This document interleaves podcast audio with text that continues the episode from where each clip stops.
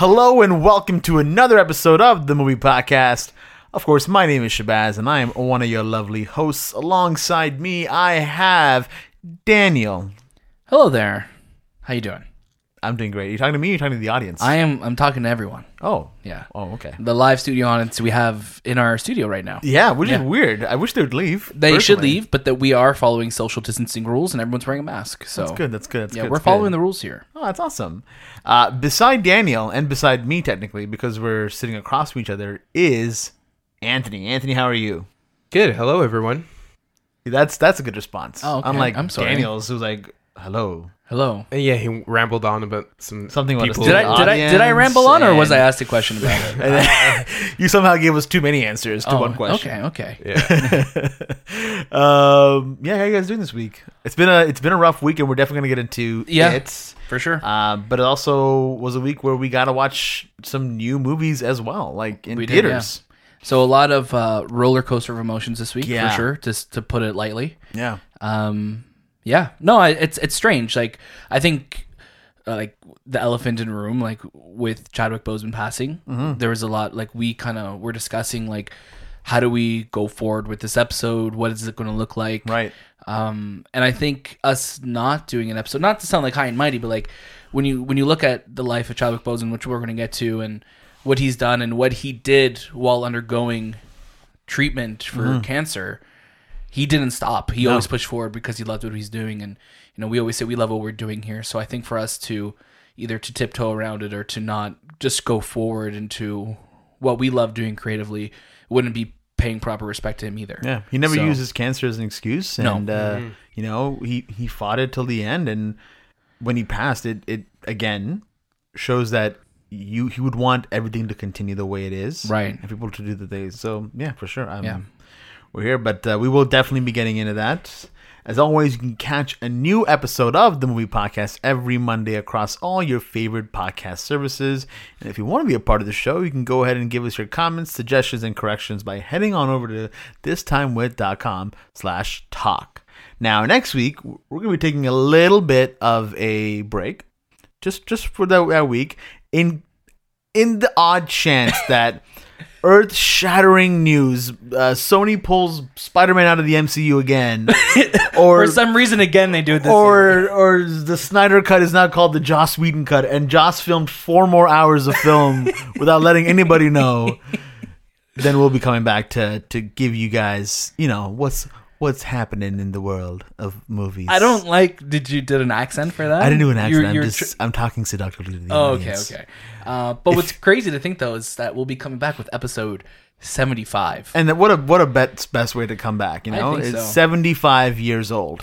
Is pretty like much how I it. 75 years in the making. It's like the the jubilee, right? I don't know. What do they call 75 the years? seventy fifth anniversary gift. Oh, what? Uh, Gift? the gift, because you know how each anniversary kind of like represents. Oh, oh, like, right, right, This right. is you get. I think A wood you get year coal. two. Oh, you okay. get like a toenail for one if you're yeah dating Santa Claus, I guess. uh, for the seventy fifth anniversary, the gift is diamond. So we're going. We're, diamond anniversary. you know, diamond jubilee. We're- Diamond we're, Jubilee. We're going diamond X- next X-Men. week, boys. We're Yeah. going diamond. Oh, buddy, that's great. I'm excited. You excited, Anthony? Yeah, yeah. I'm super excited to be uh, to get my diamonds. Uh, you sounded a little facetious there. I hope to get diamonds. You're not, you guys are not getting diamonds. we're we're all getting rings, championship rings. Yes, championship rings would be great. Championship diamond rings. championship diamonds. Yeah. What's the guy uh, doing? What's the guy who made the Raptors ones doing? Is he Uh, busy? no, well, I'll make a call. No, I was making a call. We'll have him on ask the show. We'll ask him what he's doing. but before we uh, get into the news and the announcements and everything else coming up, let's jump into our mailbag. And I will spare the audience this Please. week Ooh, with. mail. Is that the new one? Ooh, man. Well, no. Usually you guys send me mail and you're like, read this and be prepared. I don't, Oh, Yeah. yeah. we, I, I mean, yeah, I didn't, I didn't uh, warn you guys on this one because I want your, your. he wants, he wants our honest take. I want that's your true. honest That's take, good. I don't. I'm not prepared for it. So no. So the, so the answer you hear from Anthony, unfortunately, will be right off the top of his head. Yeah, we apologize in advance. So what was it you said last week? Like, listen, I can't say it on the spot. It's, it's got it's got to just come from within, right? Something yeah, like something that. like that. Something like that. It wasn't one of your best quotes, but uh, it was up there. See, now you put me on the spot again. There we go. Okay. Let's get to the question. Yeah. Let's get to the question. So Gazpacha says, I'm curious to know, since one of the criticisms of Inception was the amount of exposition required to understand it, was Tenet a movie you wanted more from it, or did you like that it didn't bog itself down in trying to make you understand everything along the way? Anthony, what about you? Um, I'm gonna say I think for for what it gave me, um, I didn't want more. You didn't want more. I right? didn't want more. Yeah, No, okay. because I think anything more than what I watched on screen would have probably Maybe confused frustrated further, me yeah. and it frustrated me or confused me in the, Right. where I just I would have given up on the film. Um, at this point, I think there's enough information that was shot and and told as a viewer um, to really want to dive back in and understand it. yeah, sure. Yeah, Um, I don't think it needed anything more than what was yeah. told. Jamie, I- what about you? 100% same camp. Again, my only criticism, my only thing that I want is I just want to be able to hear the exposition that we that we got. Yeah. Right. You know, we, we said in our review, which you can listen to now on the movie podcast feed, that um, I think the exposition that was there is fine, but just hearing it, like literally actually hearing it, was the biggest obstacle for this movie. Yeah. So I'm hoping with my next viewing uh, this week that I'll be able to pick up on a lot more things that I didn't the first time and just hear it. Yeah. Right. Yeah.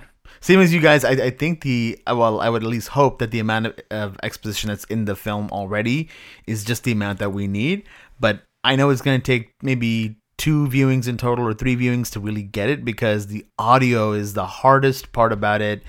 Um, and then eventually, I think I'll fully understand it. Yeah, it's just Right. gonna all unlock in our minds, and then we're gonna be like, ah, it'll make sense. I think it'll make sense in a couple of months. Yeah. Yeah, like once you've you've dived into like the forums and getting other Yeah. people's opinions and then even when you get it at home you can put the subtitles on Right. and actually like Yes. really focus on what they're saying That's gonna be my favorite viewing with Yes. subtitles. you're just gonna after all this, the big theater experience, this movie staying in theaters is like, I just want to watch it with subtitles yeah, now. I want to watch it at home. Uh, now. we're gonna wake up with a cold sweat in the middle of the night and be just be like, I get it. I get it. I get it. It all makes sense. you know now. what the travis scott so after watching the film Yeah. and going back to travis So- scott's single Yeah. it makes more sense It was the final piece of the puzzle. Yeah. it was It was the skirt, skirt that really just and the vert yeah, and the vert. skirt skirt with the vert, and I was like, mm, that's He- and he mentions a lot of things that are in the movie Yeah. uh, the whole song's a spoiler. it is Why did they release it before? Yeah, it's really weird. He literally gives the ending away at the end of the song. seriously. one thing Uh, i noticed is Tenet the soundtrack is not available in canada yet Not until No. it comes out in the states, which is the not- United cool. States. not cool. Give Yeah, it I to really like that score.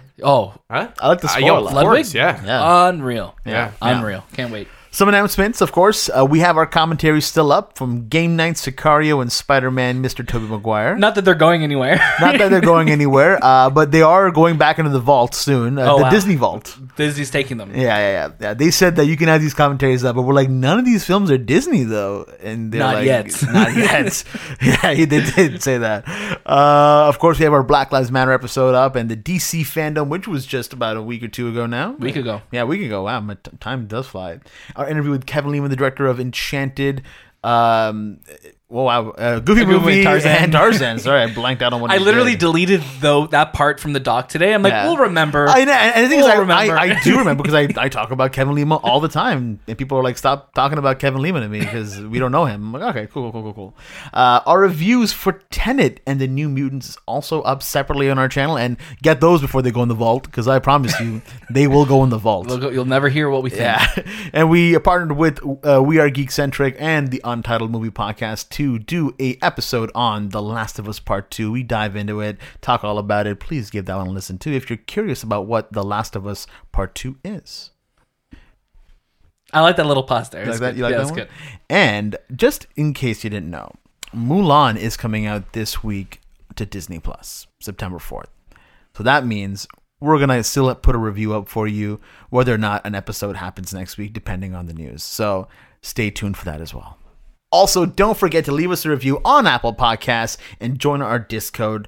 Discord, not Discode. That's that's that's Discord with an English accent. The, the, the Discord. The Discord. The Discord. Also, check out our show notes below for all the links and the time codes as well to jump to where you want to jump to. A review that we got this week on Apple Podcasts from Shake15. They gave us a five star rating and said, I absolutely love this podcast. These are so funny, have amazing chemistry, and really interesting perspectives. I never fall behind now on what's new in the movie world. Legit, one of the best picadors out there.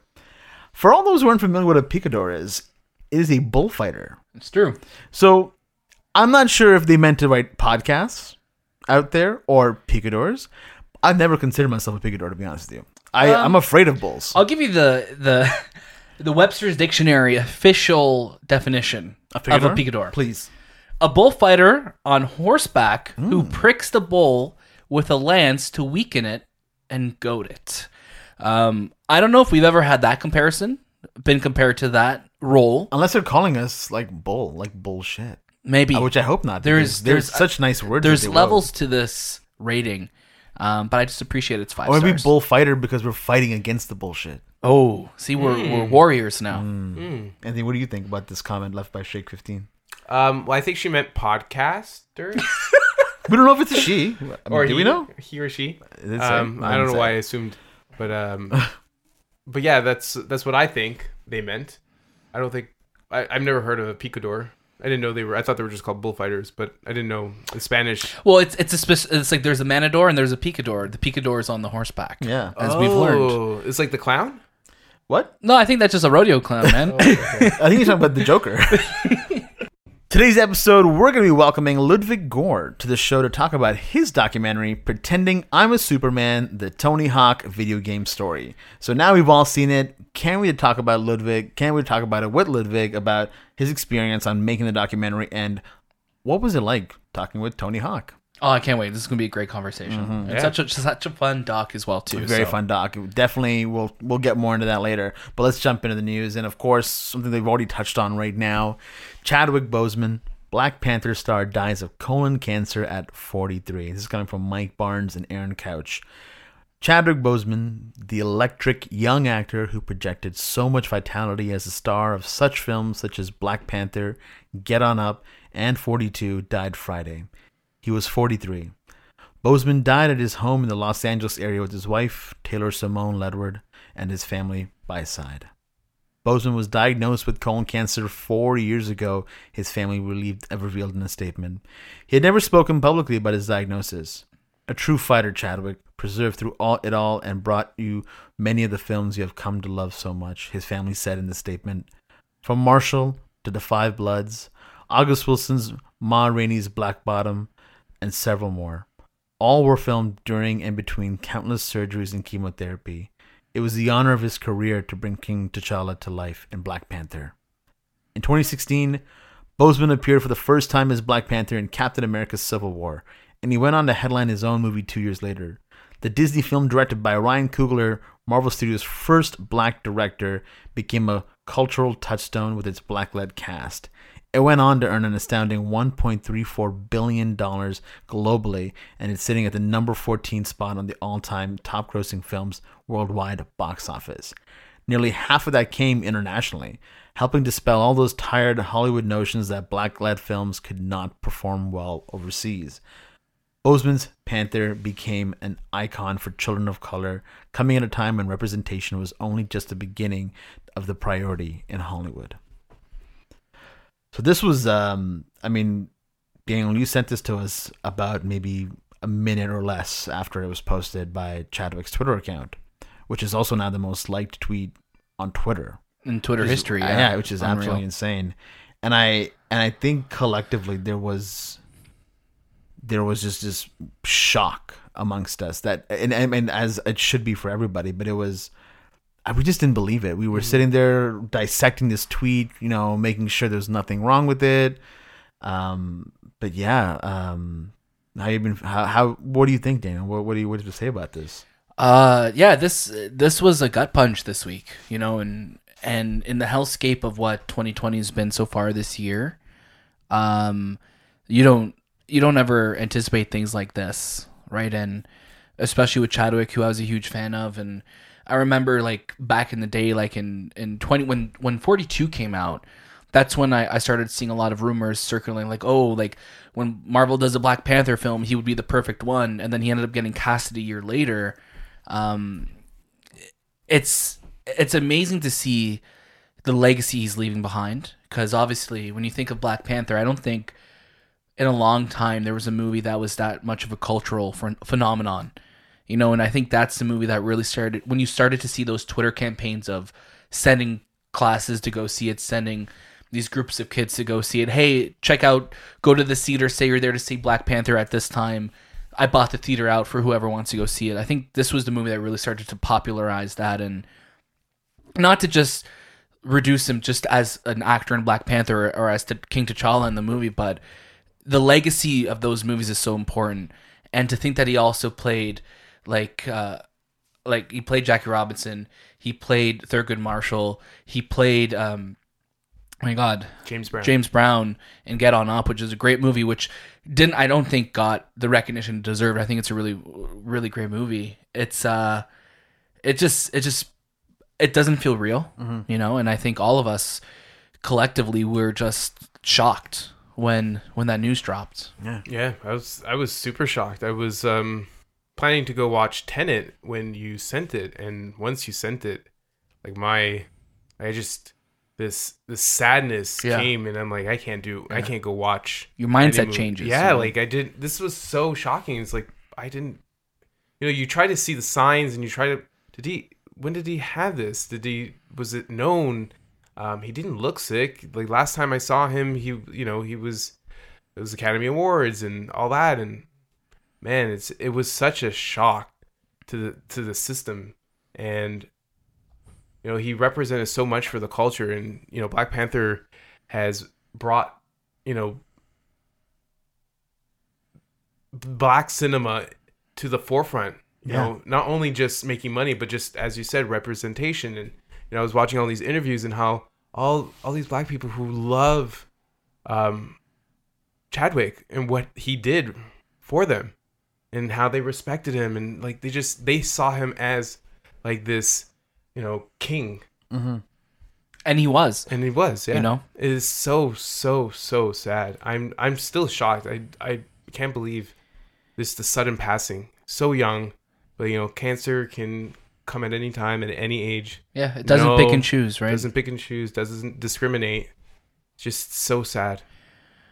It yeah, it's um I mean you guys you guys have said it all here that it, it Chadwick in, in such a short amount of time he created a movement whether he wanted to or not he did it. And that's it, it all comes from not only just his acting but his commitment to it.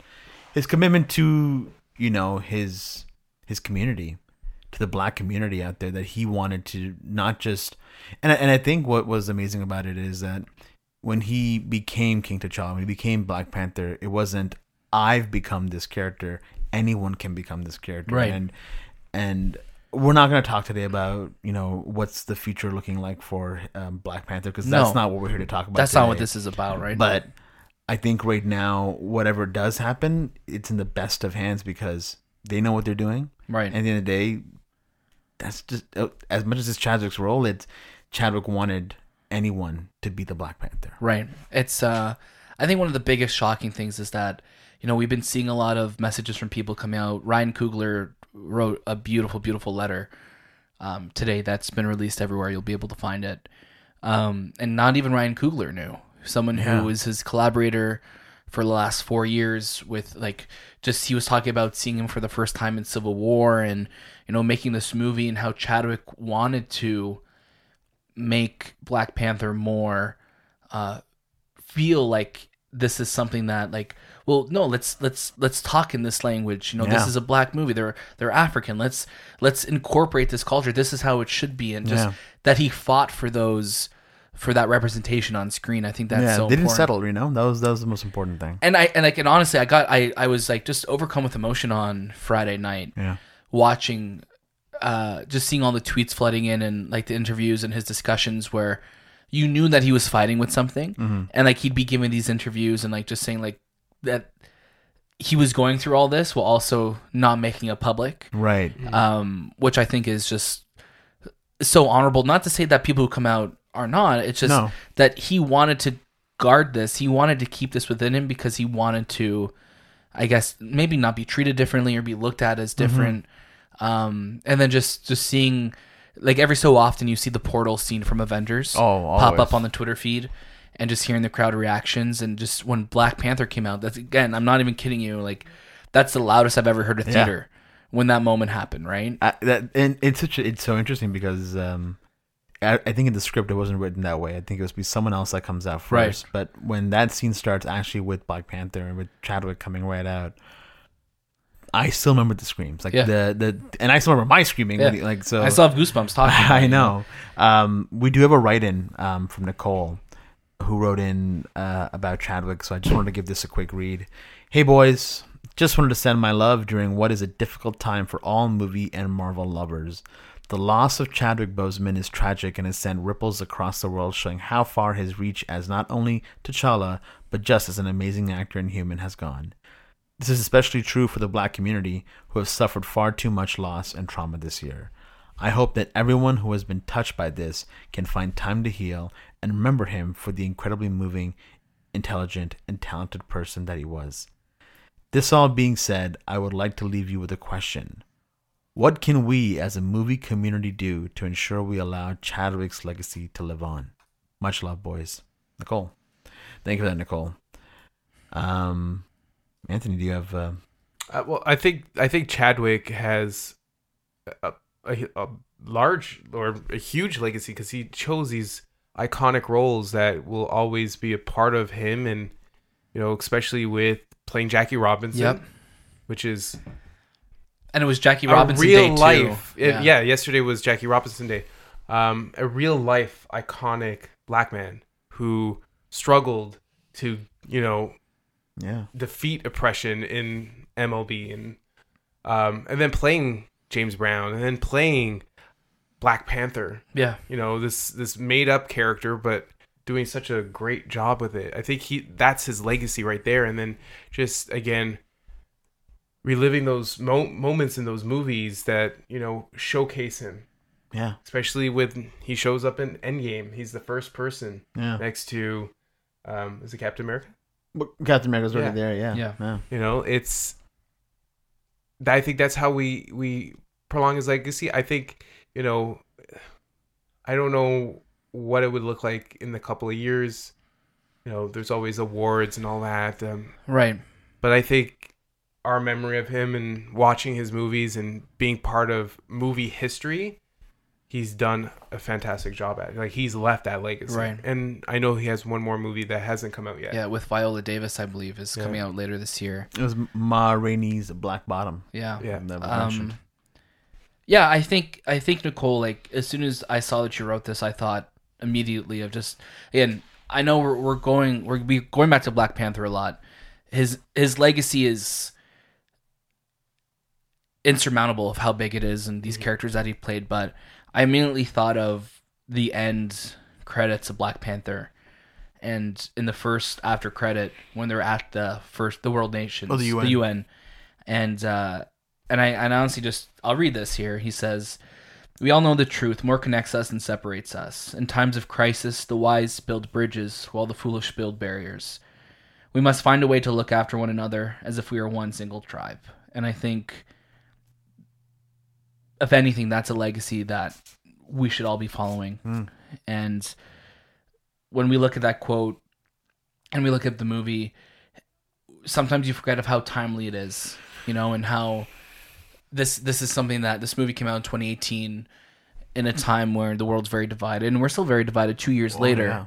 Yeah. yeah. Um but I think that's just something that ripples throughout time and I think that's his legacy and I think that we'll forever have the movies that he made, we'll forever have the videos that he had that he, the videos of his interviews and his discussions, but um the person is what we'll miss, right? Yeah. hmm I think Chadwick, you know, not focusing on his personal life and you know his cancer, uh, that speaks a lot to just his ethic as as a human being. And I think when you look at when other people want to look up to him and and go into the movies or do whatever they want, that if he could do it and he pushed through it and made these phenomenal films, then you know we should all have the strength and the courage to do it as well Yeah. and I think um, you know he'll be sorely missed. And I mean, I, I think everything right now is still very fresh. yeah You know, people It's are still raw. reacting. Um, so I, I'm, I'm curious to see how everything kind of moves forward. But I think what has been amazing so far is the general reaction has been sadness and it has been hope. At the end of the day, no Right. one's, no one's been like saying anything negative about it, which is always good to see. Right. He'll be missed. Yeah, yeah, for sure. Moving on to our next story. DC fandom drew 22 million views. And here's how Warner Brothers pulled it off. This comes from Adam B. Vary Variety.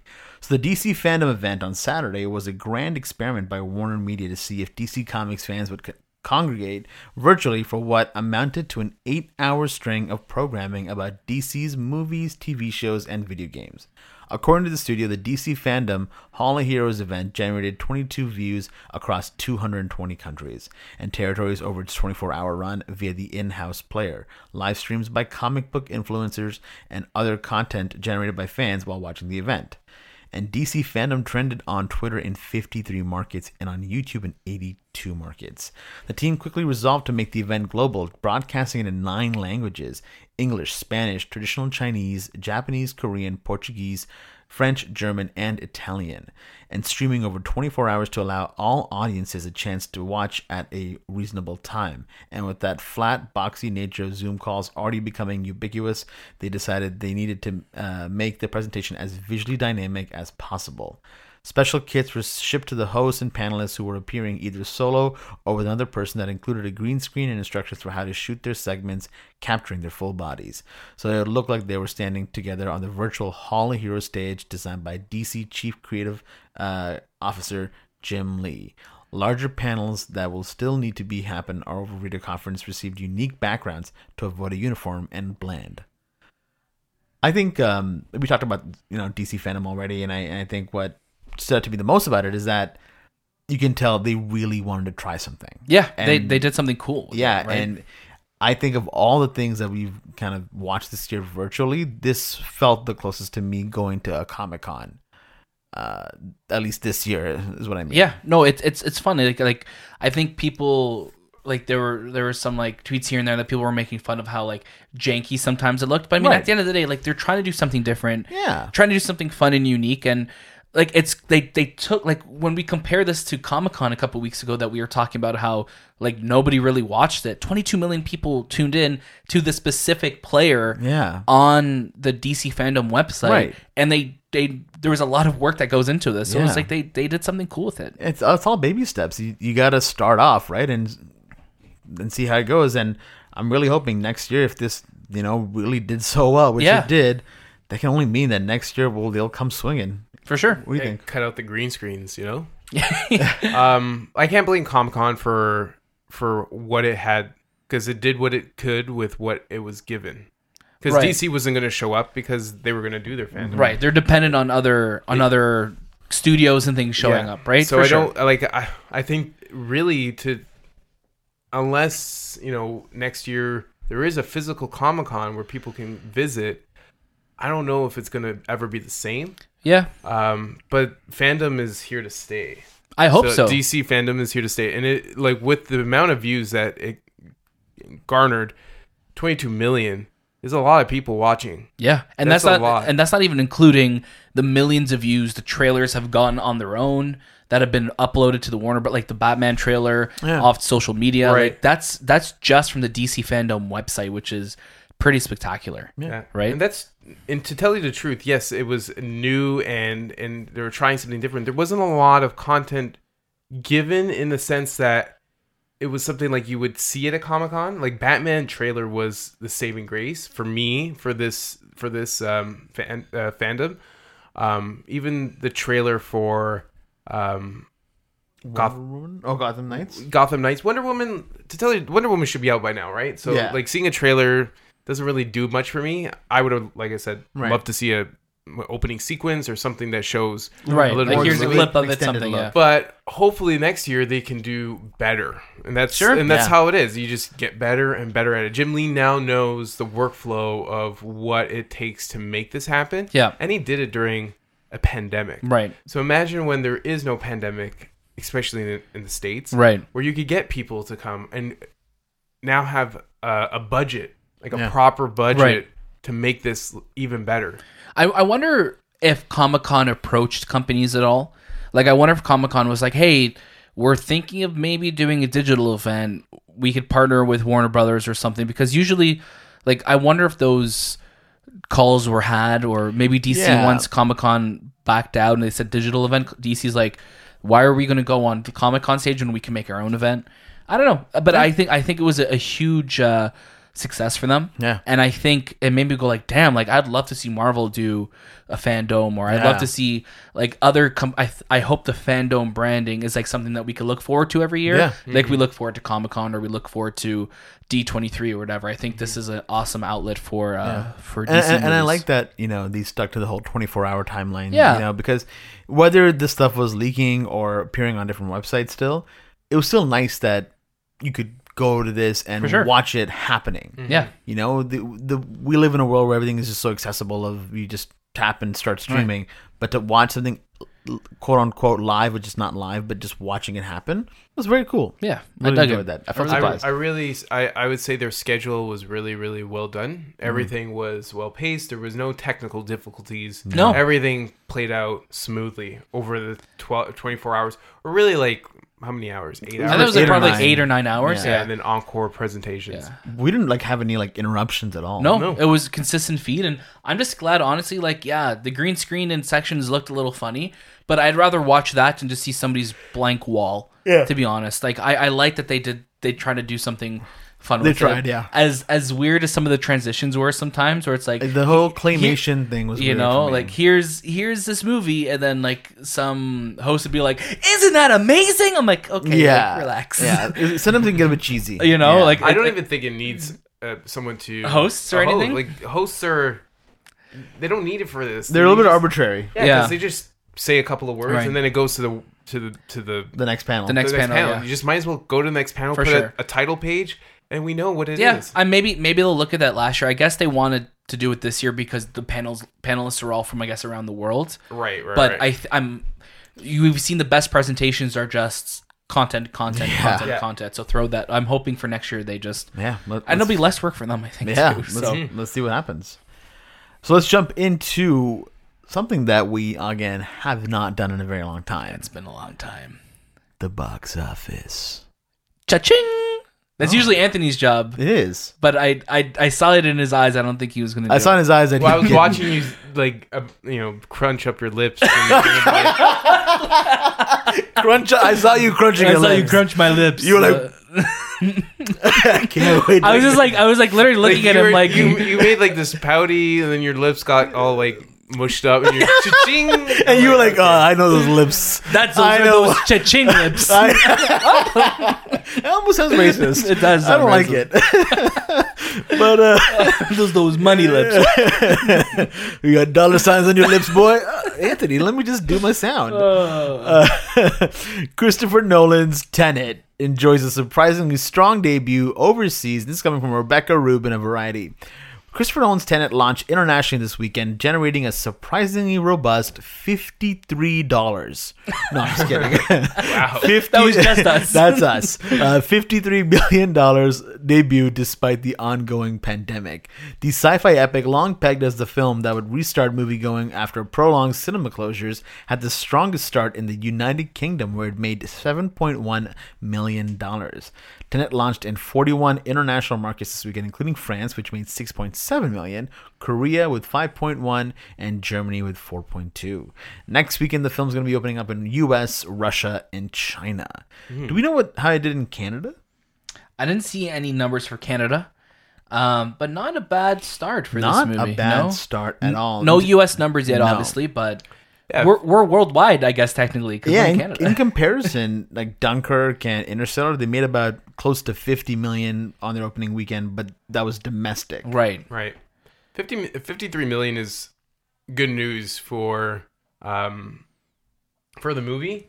I know I was ta- talking to you guys.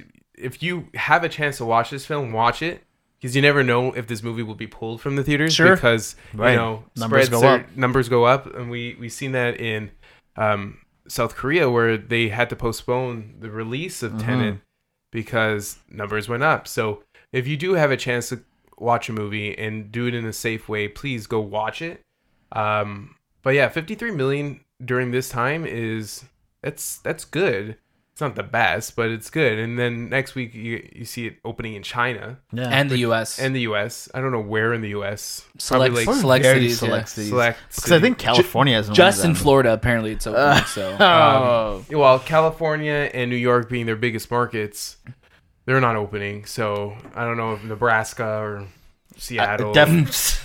or Watching Hawaii, it. Hawaii's watching you know. it. But like China, Arkansas. We have we have fans everywhere. Christopher does Christopher Nolan does well in China from yeah, from what I've been reading. So I know they've had like great box office success with movies that were made in China. So Right. hopefully this will help, you know, Warner Brothers at least. You know, Disney Disney doesn't need the money as much as Warner Brothers does, right? yeah. How much Uh, how much debt is Warner, Warner Brothers in? uh, I think like, a lot of debt. 150 billion or something like I that? think I think the- it was I think it was 53 million and Yeah. they, just made, they made it right back. I think when I saw debt, it just said LOL. I'm like, I don't, I don't understand. it's what like that you won't even understand this number. How are you running? Uh, no, but obviously, if you like Anthony said, if you are planning to go watch this, do your research.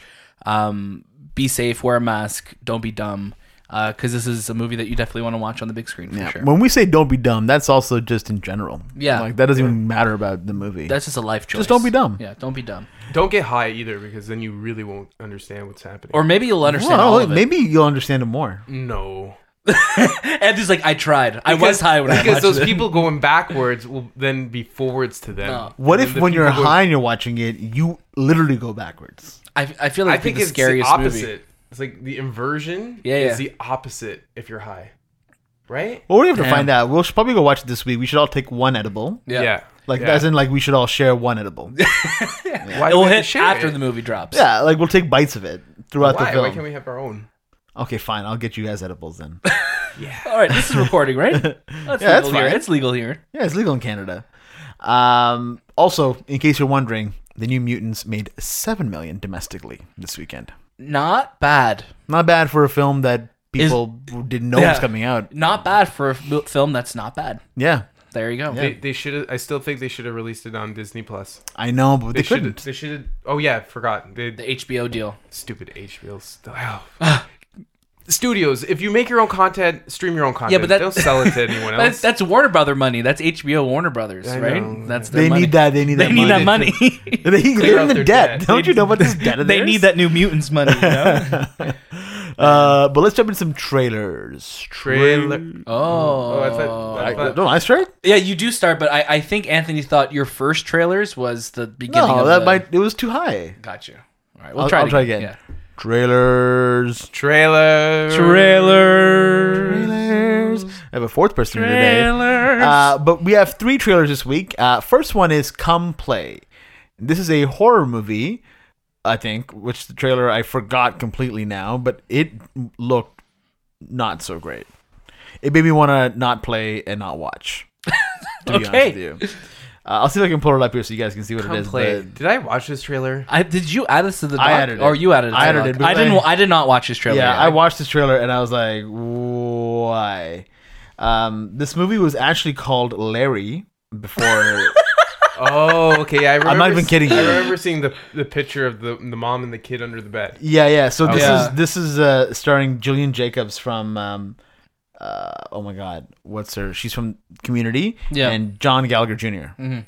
And they play like a husband and wife, and their son can see a creepy monster named Larry, I think, or something like that. There's a lot of movies that have like, oh, the son could see or yeah, the kid could see something. eh, and the thing is, you watch this trailer and you get ex- and it's just the silly jump scares. It's he can only see my I think through the iPad as well. Interesting. So No. yeah, he'll like hold the iPad That's and then no, I know it is. It's just, it's Technology all. can't see. is this an iPad commercial though? Uh, It, Is did- this it did power of the iPad Pro with the the, trailer AR sensor? did end with the Apple logo, and I was like, huh. Interesting, interesting, interesting new campaign by Yeah, Apple. shot on iPhone. Interesting. Okay. Uh, but yeah, no, it's I, it's gonna be a huge no for me personally. uh, Enola Holmes, which is the Netflix Sherlock Holmes spin-off spirited sequel, not really a sequel at all, but s- spirited adventure world of Sherlock Holmes. There's been a lot of Sherlock Holmes. There's been movies. so much. You know what? I'll be honest. I don't think we need any more Sherlock Holmes. no, but that's why we're getting Enola Holmes. Yes, now we're getting along. Holmes. I actually starring- this trailer. Yeah, Yeah, Millie. Yeah, I like this trailer too. Millie Bobby Brown and Henry Cavill. Yeah. and I forgot who's playing the who the brother. Helena Bonham Carter as well too is playing. Oh, she's playing the mother. mo- I'm the thank God she's not playing the mother. The Mama mother. Holmes. Yeah, So is Enola an actual character in the Sherlock um, universe? I think it was a spin-off character that another author created. Yeah, Oh, okay. I, I I really dug this trailer. I thought Yeah, me too. um, Millie Bobby. yeah, She did such a great job of playing this. yeah, Um, you know, riled up, yeah. like very similar to like Robert Downey Jr. who who Like, played Chris uh, smart, Sherlock- kinda. smart. Yeah, smart ass. Like wise. Yeah, Yeah, It- it know? gave me, smart uh, ass is the right word for for the for her character. Yeah. like a cheeky character. yeah, it gave Yeah, me she- Dickinson vibes. The Hailee uh, Stan, uh, Steinfeld show. yes. yes. Yeah, on Apple TV. Like, because it's just like, oh, it's like this older time period, but like she's acting very like modern. rambunctious and Oh. smart assy for wouldn't call it a girl of that time period. As, Right. her age. How dare she? as a woman should. um, yeah, no, I like this trailer. I thought it was Yeah. really good. And, It's a uh, movie though. it It's is a movie. It's It is a not a movie, TV yeah. show. Okay. and it's coming out soon. September. Fourteenth, I believe. Yes, sir. Yeah. Wait, Enola Holmes. Enola. Netflix. I mean, and I Henry lied. Cavill. September twenty third Okay. on Netflix. That's It my might parents' well come out anniversary. now. Oh, so happy anniversary to them. They Yeah. can watch Enola Holmes They can watch Enola Holmes. without you. Uh, yeah. I mean, Henry Cavill is Sherlock Holmes, though. I mean, I, I want to see that movie now, too. Yeah. But, like, but Does he's he not spend? do much. does Dude, he he's spend- just Sherlock with his shirt off the whole yeah. time. Does he spend any of the film with his shirt off? That's the question. Probably not. Do you so? Do you think Henry Cavill as Sherlock Holmes has any shirtless scenes? No. I think so. You think so? I think there's one scene where he's there. He's the- just working The, the camera's on him for like 15 minutes. Yeah. and It's, it's no cuts. Yeah, yeah. And he's literally just, just Working out? sweating for some Yeah. reason, trying to like solve a murder. Yeah, yeah. But he's just sweating, and he's like, "Oh my, my shirt! I'm, I must take it off." Yeah. So he takes off his shirt, and it's just biceps are Yeah, just. He's also just curling like a like a tree stump or something. yeah, yeah, yeah. You know? And then Mycroft's like, Sherlock, what are you doing? And he's like, Well, I must solve this murder. But like he's getting more and more like like it's just just shots of his torso. it's like your mind's my strongest muscle, but he hasn't seen my biceps yet. What? I will get Moriarty.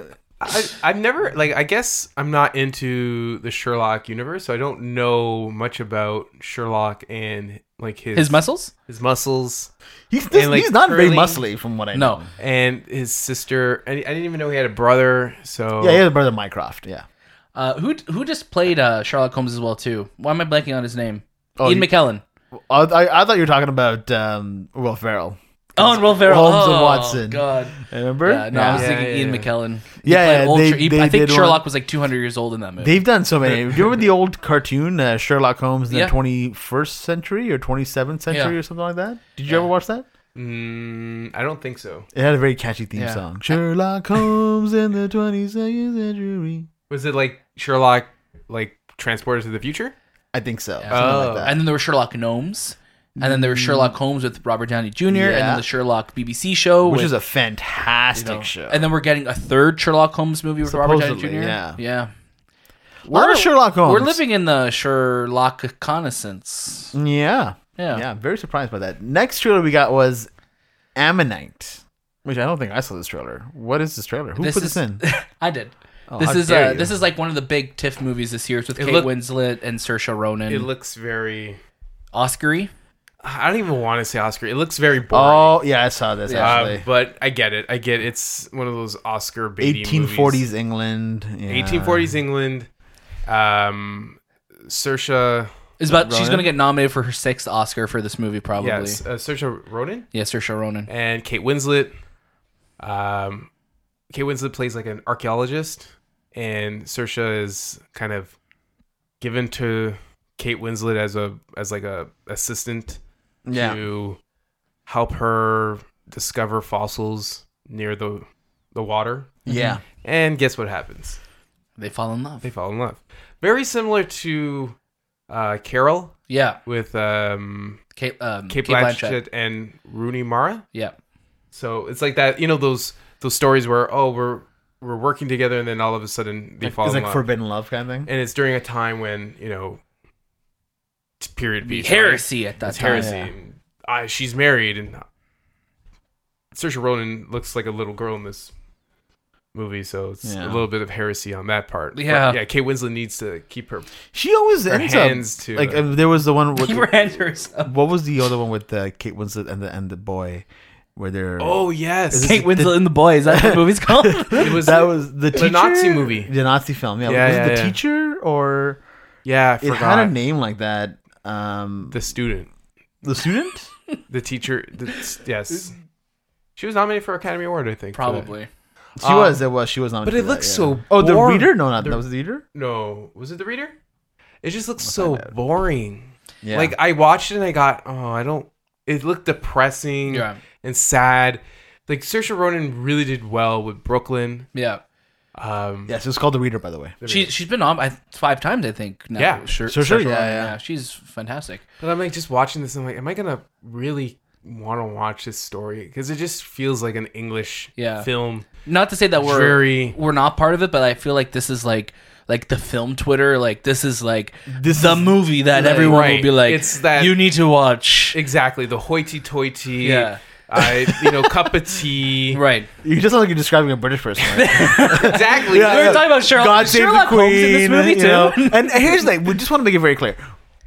We love everybody. Oh, we for sure. love. No, the no, 100. percent No, no, no. I just, I'm just saying, it looks fucking boring. Yeah, yeah. Like, it, it, could it- be better. I don't think it's for us. Right. But you know what? No. If we end up watching it, we'll give our reviews. to Yeah, it. I mean this this was one of the big films at TIFF this year, um, and yeah, I'm, I'm curious. It's the to only s- film. It uh, yeah, I'm curious to see what the reception is. It's probably going to be received great. yeah. of course, It's it just it just feels like one of those movies. It'll probably that- be a good movie. you know, and, and that's the thing. It- Like it I feel like we'll watch them like this. This is great, but like every year, I think there's always like those movies. Not to put it in a box or anything, but there's Yeah. those movies that are like, ah, that's this movie of this year. You can tell, yeah. know? Yeah. It's like when um Phantom Thread was coming out, You and I was like, oh my gosh! I was like, how uh, is this? This was that, that was his greatest role. He said, Yeah. "He's like, I can't even watch myself, and this is the last role I'm ever gonna do." I remember Dan and I were watching it, and we were like, "What the?" Like, I we wish I- we I had to w- force each other to keep our eyes open. Yeah, I, I, yeah. You know, there, there's a huge, there's a huge fan base for F- Phantom Thread. It just,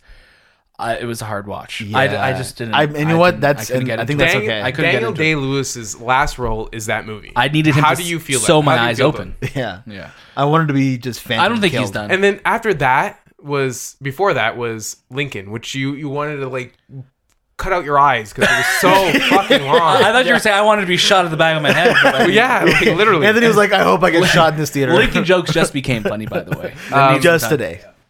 What I think one of his last great roles was Gangs of New York. Yeah, Oh yeah, big time, Big Great. time. Great Or, or no, there will be blood. and there will be too. blood. Yep, Yes, yep, yes, yep, yes, yep, yep. yes. Um, but yeah, this movie, uh, Ammonites, Ammon- Am- Ammonite. I believe Am- that's a Ammon- Pokemon. yeah, that's that's Yeah, uh, because that's it's an supposed, evolved repre- Pokemon. it's supposed to be a fossil, An ammonite is Yeah. a fossil of sorts. it's like an Ah, amberish fossil. interesting, interesting. I believe. Yeah, I'm not a philosopher. Write in and so- let us know what an Yeah, ammonite if you're is. a if you're a fossil, hunter, if you're an hunter, ammonadiac, Archaeologist. let us Fossil know. hunter. if you hunt for fossils because they're always you know loose, let us know. Uh, out this week, Tenet is coming to the United States of America.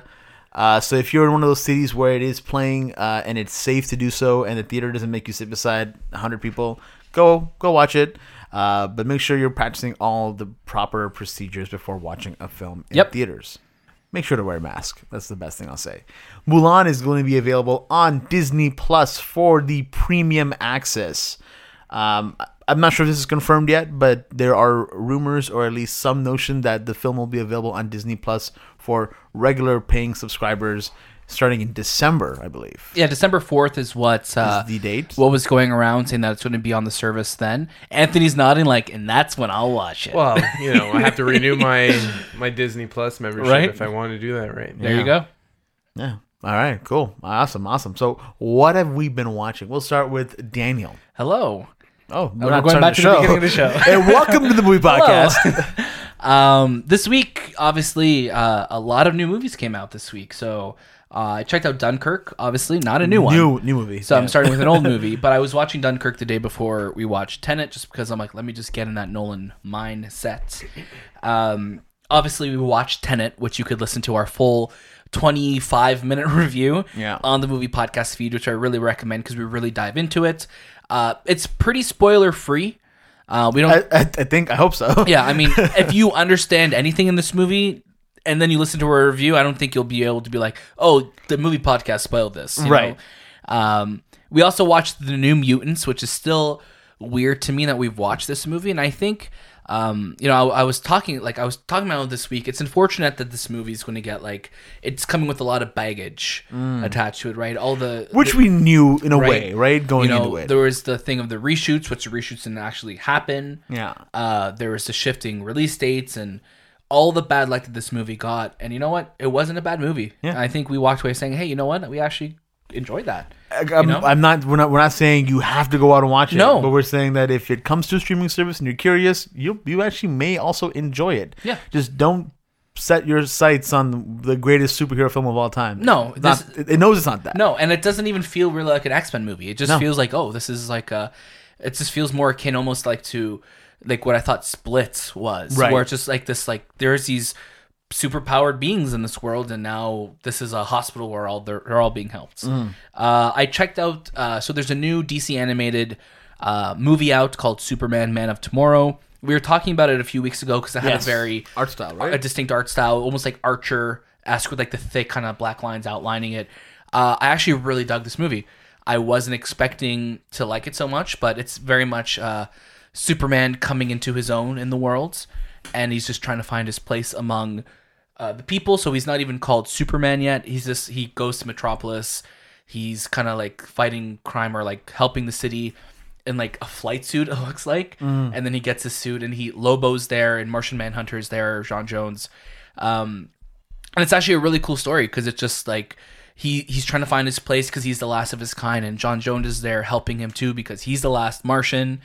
Um, and yeah, I just I just really dug this movie. I thought it was really great storytelling, and and it's a very hopeful Superman movie as well too, which um, I've missed a lot because as much as I love Man of Steel and and Henry Cavill as Superman, I think there's just like this sometimes this just positivity missing sometimes from those movies like this just this over like i'm just happy you know what i mean Right, where batman right. versus superman is a very darker film right. There's right? hope. Literally. yeah you know so i think uh, man of tomorrow is, is a, does a great job at that and i and i really enjoyed it and i'm hoping in the future whenever the next live action superman movie happens they'll pull some of that positivity from it uh, i also checked out bill and ted face the music which was everything i wanted it to be which means it was just absolutely ridiculous and silly and keanu and alex winter just having a good time and i just i really dug this movie it's it's funny it's just it's literally just it's it's always hard when you have a sequel that's done like almost 30 years later Right. but this just felt like a natural progression of these characters and they just kind of went right they slipped right back into their bill and ted mode and they just had a good time and it was a fun watch What would So- you give it? Oh, man. If this is the thing, you know, it's it's it's a very distinct type of movie. It's not just a movie you could recommend to somebody, Right. Right? Like you're not going to start with this if you if you're looking for a zany, weird, stoner esque movie. Start with the first one, watch the second one, then watch this one. Because if you just dive into the third one, you're not going. to This one's for the fans. This one's for the the day one Bill and Ted fans, right? Um, so I, I would definitely say stream it because that's your only option really right now. uh, so I would definitely say stream it. Yes.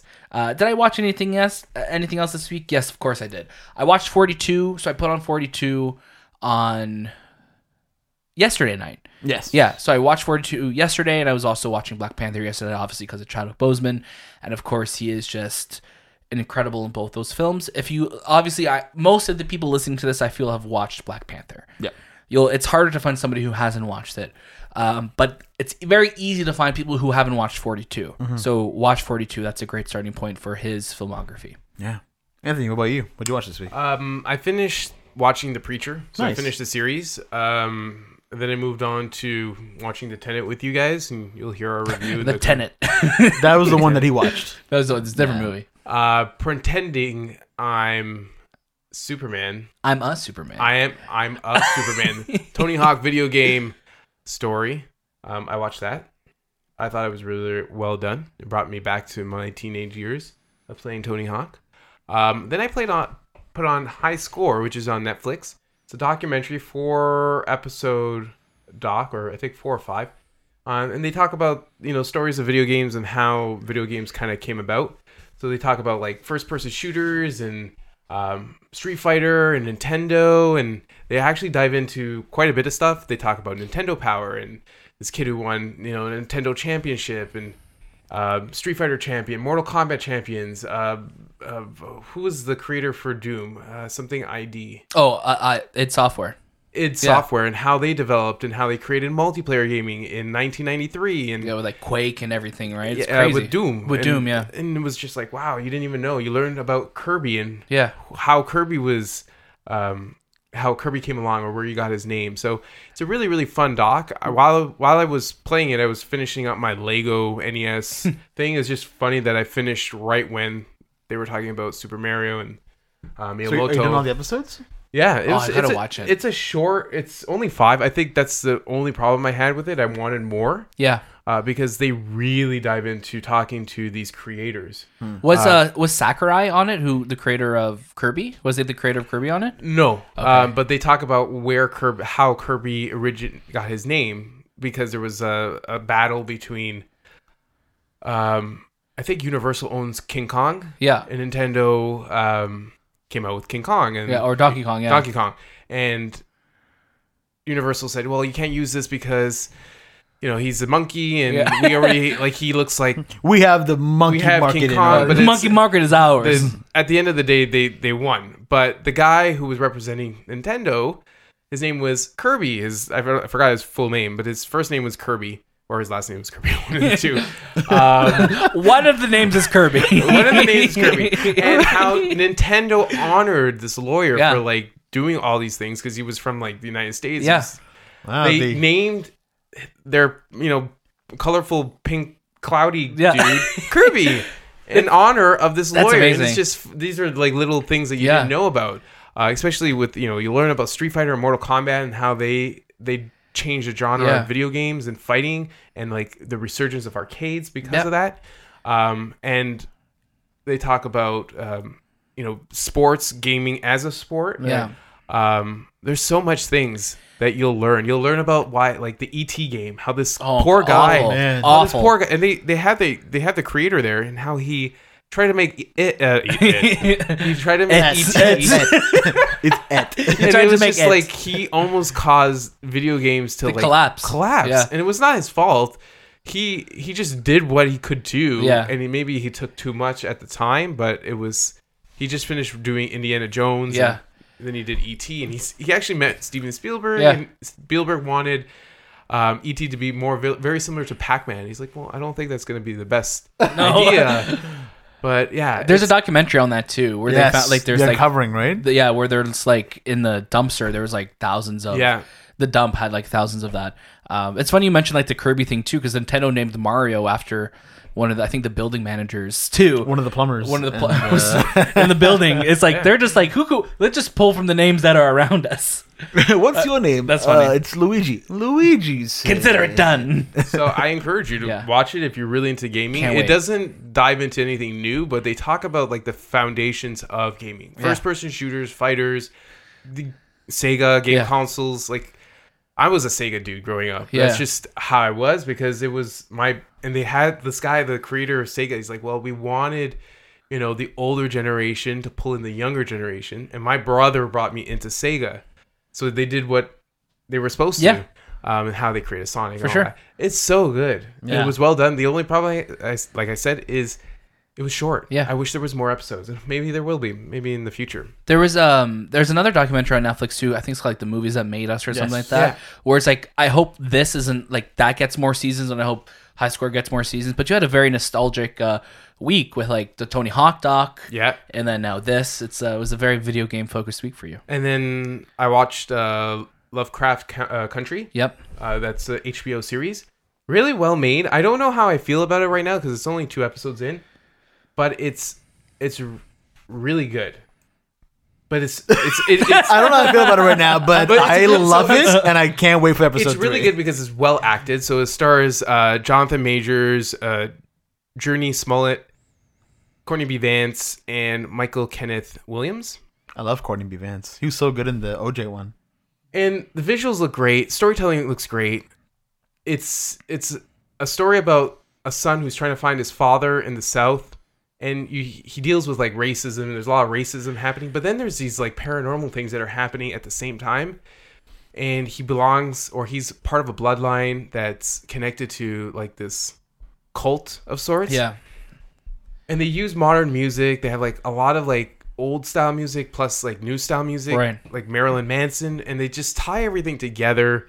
And it's taking place in the '60s. I want to say the '60s. Right. It it's it's interesting, but I don't know how I feel about it right, Right. now. I just like it. Yeah. I just like it because it's giving me two types of movies. Like it's giving me like Ghost of Mississippi. Like it's just yeah. you know horrible racism happening, but then there's also Weird sci-fi to it, right? sci-fi to it and like how these these three guys these three people deal with what's happening around Right. them so it's a, it's a, like it's almost like It's like remember marriage, right. yeah remember um cowboys versus, Versus aliens, aliens? Yeah, it's kind of like something that. like that but like but enjoyable. yeah and this gra- the Yeah. cg is some of the best cg i've seen in tvs um not that i'm like crazy but really Re- well done I watched the first half of episode one, and there's that opening scene where he's reading John Carter, right and like it's like he's on like alien planet, and I think Jackie Robinson is there yeah too. jackie robinson's like And it's like- dreaming of him You know, it's just like it's like I was watching this. I'm like, damn, this is like some like theater level CG work done Right. here. So I, I'm I'm loving that we're seeing that level of uh, CG appearing on the TV side now too. Yeah. So if you're interested in watching, it's on Sundays and it's on Crave. Yeah. Um, and then I played, and I put on, or yeah, I did play, uh, Metal Gear Solid, because the the, The retro- original. the original Metal Gear, because in history, like before Metal Gear, there was no cinematic gaming experience. Metal Gear is that game that made cinematic gaming a thing for gamers. Yeah. Yeah. You know, like you play, you put this disc in, and right off the bat, you're in the game. There's dialogue. There's people talking. You're not even playing it. You're just learning. Just about these watching. ga- You're watching, and half of this game is just listening. Right. But it's so well made. The only, you know, I wish there was a remake of this game, but a really well done remake. I know they did it for the GameCube, and Right. but it wasn't that great. I think I think we'll get a. I'd love to see like a, a full on proper remake of the first Metal Gear. That'd be really cool to see. I think it's just messy with you know Konami and And Hideo Kojima and- yeah. Yeah. just how that marriage didn't go Right. well. Right.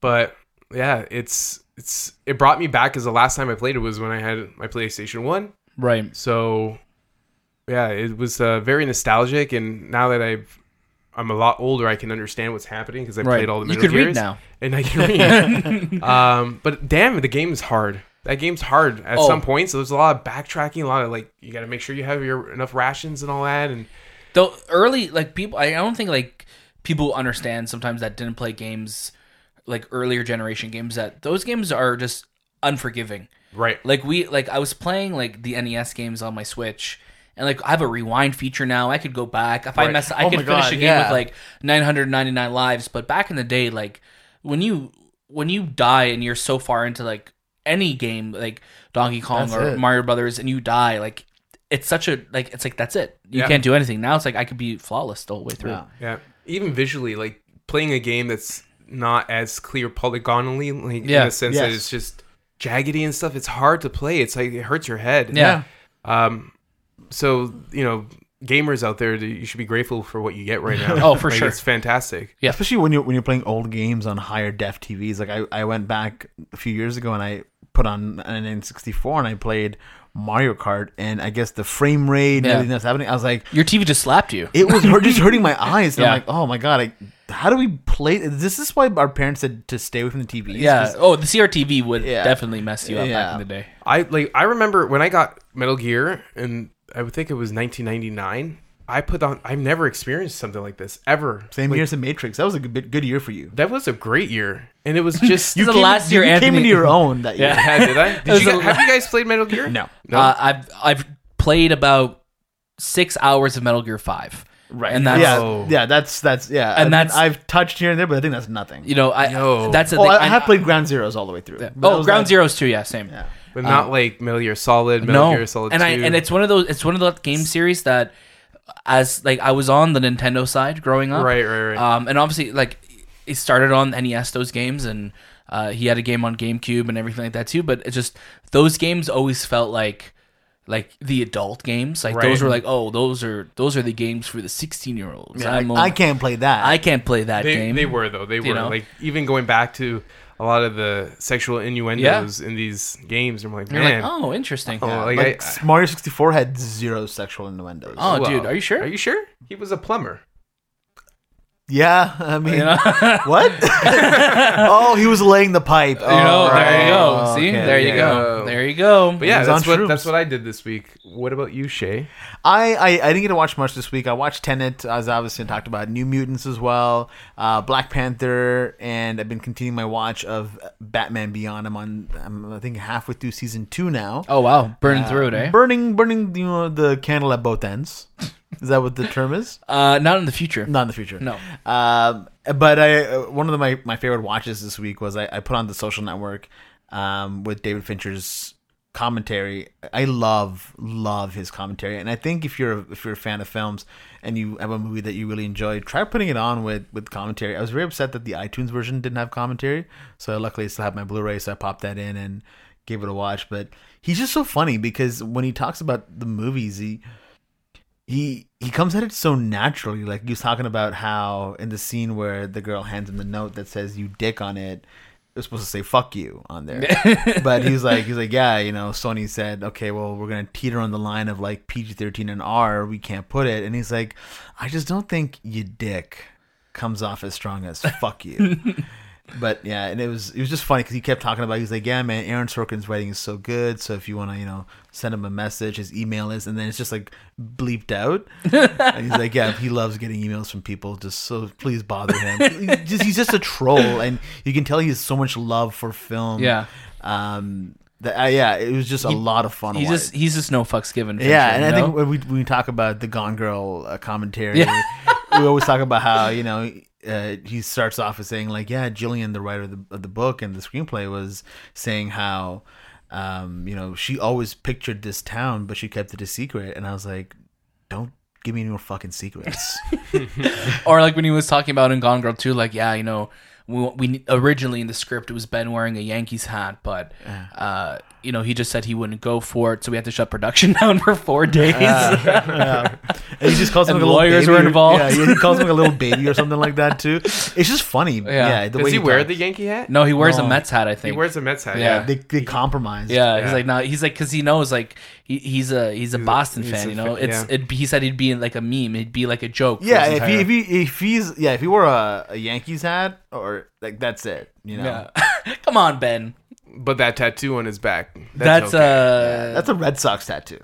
Is Is it? I thought it was- I thought it that, was- left that eagle or Yeah. no sorry the eagle. Uh, I thought it was a phoenix. I thought it was an order of the Phoenix tattoo. It was a Harry Potter it's a tattoo. bit of both.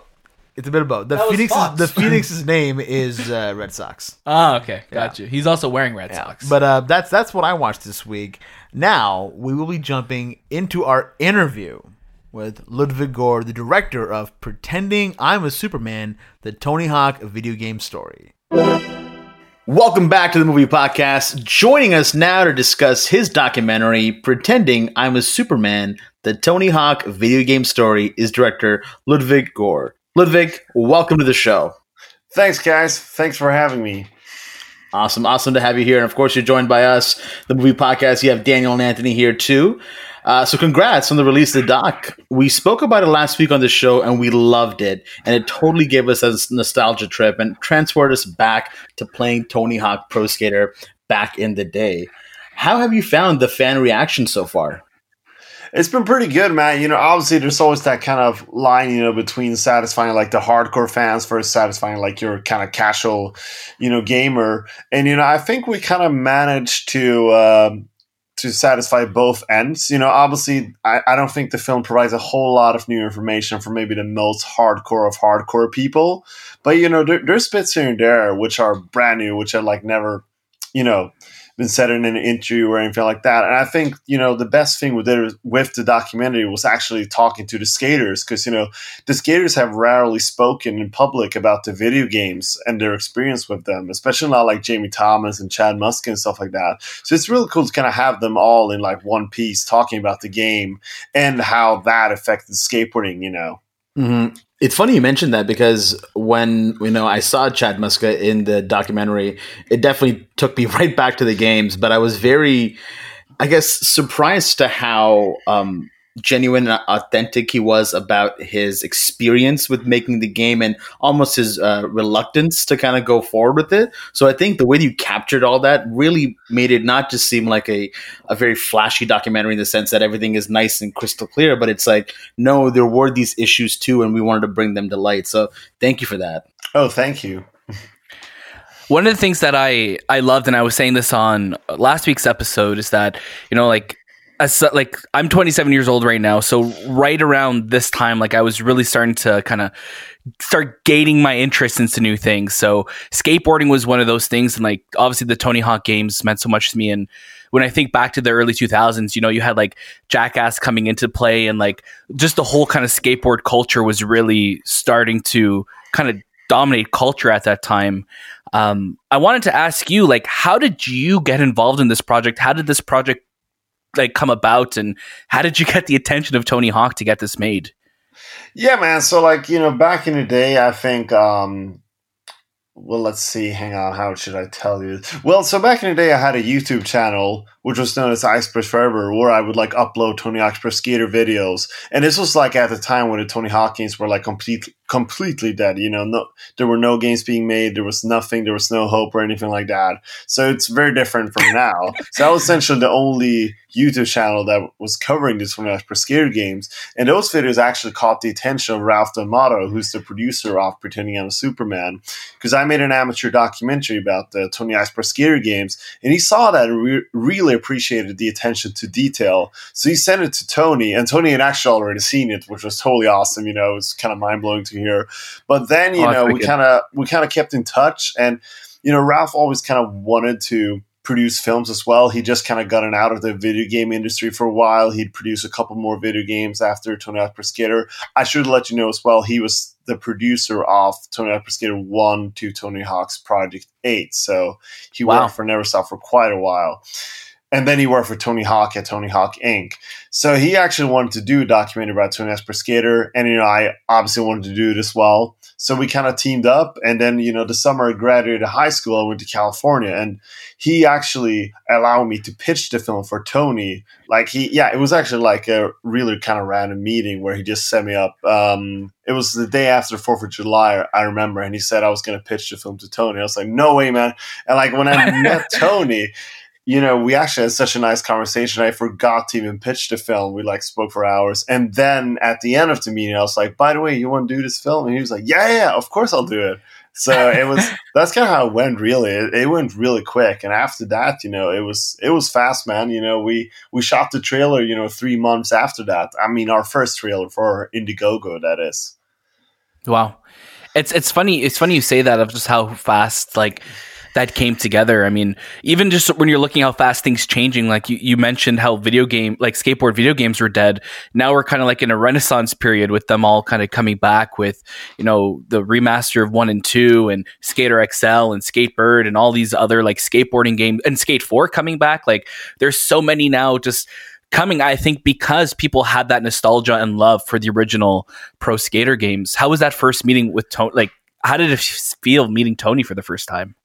It was cool, man. You know, obviously he's probably my biggest role model in life. So, but you know, he's such a casual or not casual, but he's such a laid back and very like down to earth guy. And it was so awesome being with him, just talking about all the games. And you know, it was actually like, you know, this was actually like the year after Tony Hawk's Pro Skater Five had come out, which wasn't very successful. So we did talk a right. bit about that as well. It was kind of weird too, you know, for me. Obviously, I never, I never seen him outside of an interview, like on YouTube or in the skate videos. So it was kind of obviously that was probably the weird part, like talking to him in like a non interview kind of way, you know. But it, it was awesome, you know. We became friends quickly, and you know, he, he's such a nice guy. I mean, he's he's one of the nice guys that I know of for sure, and so down to That's earth. amazing. Yeah, and so awesome to hang out with too. Yeah.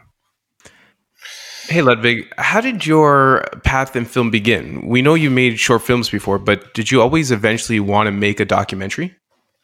Not really, dude. I mean, you know, I you know, I've always been obsessed with films. You know, I'm I mean, pretty much all my years of high school was spent watching films. You know, I, I watched a countless amount of films and I really wanted to get into filmmaking. So I think I can't remember, maybe my second year of high school, I think I made my first short film, which was awful. And then I kind of continued making shorts for a while. And eventually that caught caught some attention in some like very like small festivals. And from there on, it kind of evolved, you know. And this Tony Hawk project, you know, it's kind of always been a backbone of my career, you can say, because, you know, we've been doing it for um for three years, you know, and during those three years, you know, obviously I haven't worked on it for every day for three years, but during those three years, I've also like expanded my kind of portfolio, doing more documentaries. I did a documentary of Bad Religion 2, for example, a mini documentary that is, but and some other short documentaries. So so it's been really cool, man. I mean, you know, obviously I start started out making short films. I still make short films because you know I horror is probably my biggest passion. That's mainly what I want to do. But you know, I love doing documentaries. It's it's so fun, and you know, obviously with this Tony Hawk project, it really became probably my biggest strength right now, at least. Do you have like any like movie or director influences that you aspire or captivate into your projects? Uh, that's a good question. You know, obviously for my kind of, uh, I mean, it depends on what I'm making, you know, but, uh, I mean, I'd say probably my favorite directors, would probably Richard Kelly, who made, uh, Donnie Darko and Southland Tales was all, he's always kind of been my god, you know, and David Fincher too, you know, who made Fight Club, Seven, Gone Girl, etc. So I guess those two are probably my two big ones. And then obviously I, I cannot forget to mention, you know, David Gordon Green and um and Paul Thomas Anderson. Th- those are my Mm-hmm. four favorites Mhm. for sure. Yeah. That's Cool. wicked. We talk about Fincher a lot on our show. we love Fincher. Oh, that's so cool. Yeah, he's the best. Absolutely huge fan of Fincher.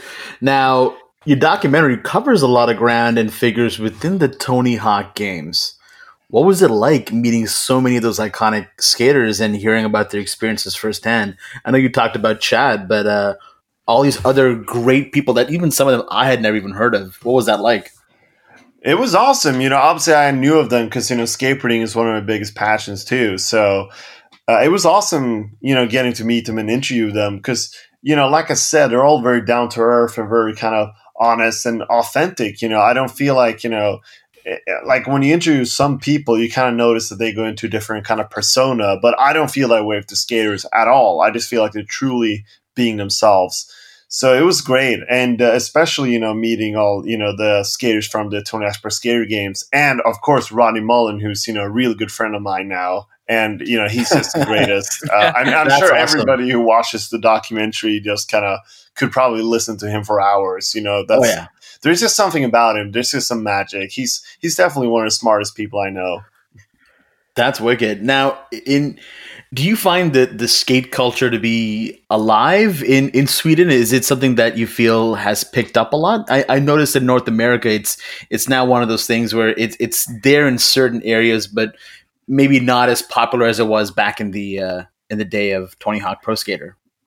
You know, I can't really tell, but I'd say, you know, skateboarding is kind of coming back up. And, you know, I think in Sweden too, there's always kind of been an accessibility, which may have been greater than some areas in America. There's a lot of public skate parks and stuff like that being built all the time. So I feel like skateboarding is thriving. And, you know, Sweden too has had, you know, some of the most, some of the greatest skaters of all time. Actually, you know, the original Bones Brigade roster included a skater called Per Welinder, who's a Swedish guy who was actually the only guy ever to beat Rodney Mullen in the competition. Wow. Oh wow! And then also, you know, H Street, you know, was started by Tony Magnusson, who's also Swede. And then lastly, you know, Ali Boulala is also like one of the great. He was even in the in a video game actually, EA Skate. He was in the first game, Ali Boulala. He's a Swedish guy too. So you know, obviously, there's you know, there's been a lot of good Swedish skaters over the years.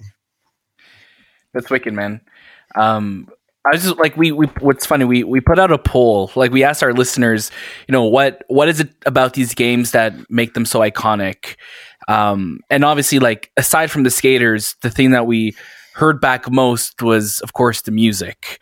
Um and of course I want to talk we're going to talk about music with you from these games cuz it's nothing short of amazing but um what do you think makes these games such an important part of video game history You know, I think truly they they definitely gave birth to that extreme sports game genre, which in the early 2000s it was probably the biggest genre out there. It was kind of like what you know, what do you call them, battle royale games are now. You know, there were like tons Right. of games being made all the time. They were hugely popular. It was almost like a guarantee that you know you you get some good sales if you made like a game about BMX, about snowboarding, wakeboarding, whatever there was. You know, I mean, there, there were probably like 20 games released every year. So I think kind of gave birth to that. Uh, sorry, what was your question again? So sorry. Um, No, I was going to say, what do you think makes these games such an important part of video game history? right. So you know, I think essentially they invented a whole new genre and genre and show that skateboarding, you know, video games and like sports games in particular could be so much more than just sports games because Tony Hawk's Pro Skater just showed the freedom of skateboarding and that can be taken into any game you know. I feel like you know in a way they influence like a lot of video game genres. You know i couldn't probably pinpoint everything. Obviously sports games were probably the ones they changed the most but you know i think if you look at a lot of other games too like life is strange for example talking about the soundtrack life is strange i don't know if you guys play that game um, but that game you know, obviously couldn't be more different for Pro Skater, but it features a soundtrack Right. which is very iconic with like indie rock and stuff like that. And I think, you know, the way that the Tony Hawk's Skater game u- games used like licensed soundtracks in them just influenced like every single game that came after. And I definitely would like to think at least that that influenced the decision from the makers of Life is Strange to include like indie rock from Jose Gonzalez, Mogwai, and a lot of bands like that. And you know, which then became hugely popular. Obviously, you know, a lot of those bands Life is Strange may have been more established than the ones with Tony Hawk's Per Skater, but I do remember seeing it giving increased popularity to bands like Mogwai. Yeah, I mean, I love that you you took the time like to feature so many different artists in your in the documentary as well, and you know you had Goldfinger there like talking about like nobody knew who we were when we were playing this show, but as soon as we started playing Superman, everybody started going crazy, right? And and that's like it's it's amazing how you have those uh th- those songs that are just so like tied to like a piece of like your history or your nostalgia that instantly just kind of trigger you and bring you back to a time and these games have that so much um and you and you mentioned too like how much i think uh tony hawk these pro skater games influenced other games i mean even if you look at uh like Spider-Man and you know Neversoft worked on the the PS2 Spider-Man games but when you see like kind of like the fluidity and how Spider-Man moves like it reminds me so much of like seeing Tony doing different tricks on the board and I, you could kind of see that correlation there right Yeah, absolutely. Um, I and- fully agree. As a huge fan of those games, of the Spider-Man games too, especially the new one by Insomniac. you know, Yeah. I fully agree with you. You see that and like even with like GTA and like the different music soundtracks like Oh yeah, that's yeah. that's that's something you you see that right Yeah, GTA Um, 5 even paid tribute to Tony Hawk's Pro Skater actually by including some songs from Tony Hawk 3 in the game, you know, which was just amazing for me, obviously. love it which game do you think has the best soundtrack out of the if we keep it to the original pro skaters out of the four You know, it's such a good question because I'm actually, you know, I'm being asked by some other people now to compile like my 10 favorite songs from the Tony Hawk games and why. oh And- wow I actually ended up picking most songs from Tony Hawk's American Wasteland. And that's, Wow. as you may know, uh, so that soundtrack actually featured 14 original songs that were recorded from like very popular pop punk bands at that time, like Fallout Boy and My Chemical Romance. Right. They recorded songs Right. for the game, exclusively for the game. And all of those songs were covers of, you know, 80s hardcore punk songs. And I think that was my introduction to both worlds. Obviously, I'd listened to a lot of punk, pop punk at that time, still one of my favorite Right. genres. And then you had them covering like Misfits, and I thought that was just awesome. And then along along with a lot of like SoCal hardcore punk songs from Dead Kennedys too. I just felt like that mix was awesome. And also they got a lot of good rappers like Fat Lip. yeah 100% Yeah. man As as a filmmaker, uh, what do you think is the most difficult part about making films? Oh man, specifically making this film. I mean, getting them made is, a, you know, definitely the hardest part. I mean, ma- I mean, making a good film, you know, is hard too. But if I should just maybe be a bit more specific, you know, funding is obviously a, a huge problem with filmmaking. You know, obviously funding your projects is going to be the most difficult part. You just kind of have to do the projects in whatever ways possible for you. Um, also kind of when it comes to documentary specifically, it's kind of pinpointing what do you want to do with the documentary and what do you want to say with it. Because you know, when we started out as Project, we originally wanted to make a documentary about like you know every Tony Hawk game from like Tony Hawk One to Tony Hawk's Pro Skater Five, and like cover each game. And then we kind of realized that's not really what we should be doing. So like I think halfway through the process, we just kind of changed that to we should just focus on the you know the skaters instead. Like not just the skaters, but that should be a big part of the movie. Like we shouldn't focus as much on like you know we did a creator part by putting these codes together and stuff like that. We should try to tell the stories of skaters too. So it's really about like with documentaries especially it's about kind of like drawing the finish line of like you know where do i want to go with the documentary and how do we finish it? I think that's the hardest part. And if you manage to do that with any documentary i mean that's you know, you you you deserve a standing ovation you know Mm-hmm. Documentaries are very difficult to make because you just shoot, you just shoot and shoot, and then you gotta tell the story at the end of it. Um, one thing that I noticed from your doc is you interview quite a bit of people. Like, how did you connect with these guys, these skaters, and every single person that you interviewed? How did you reach out to them?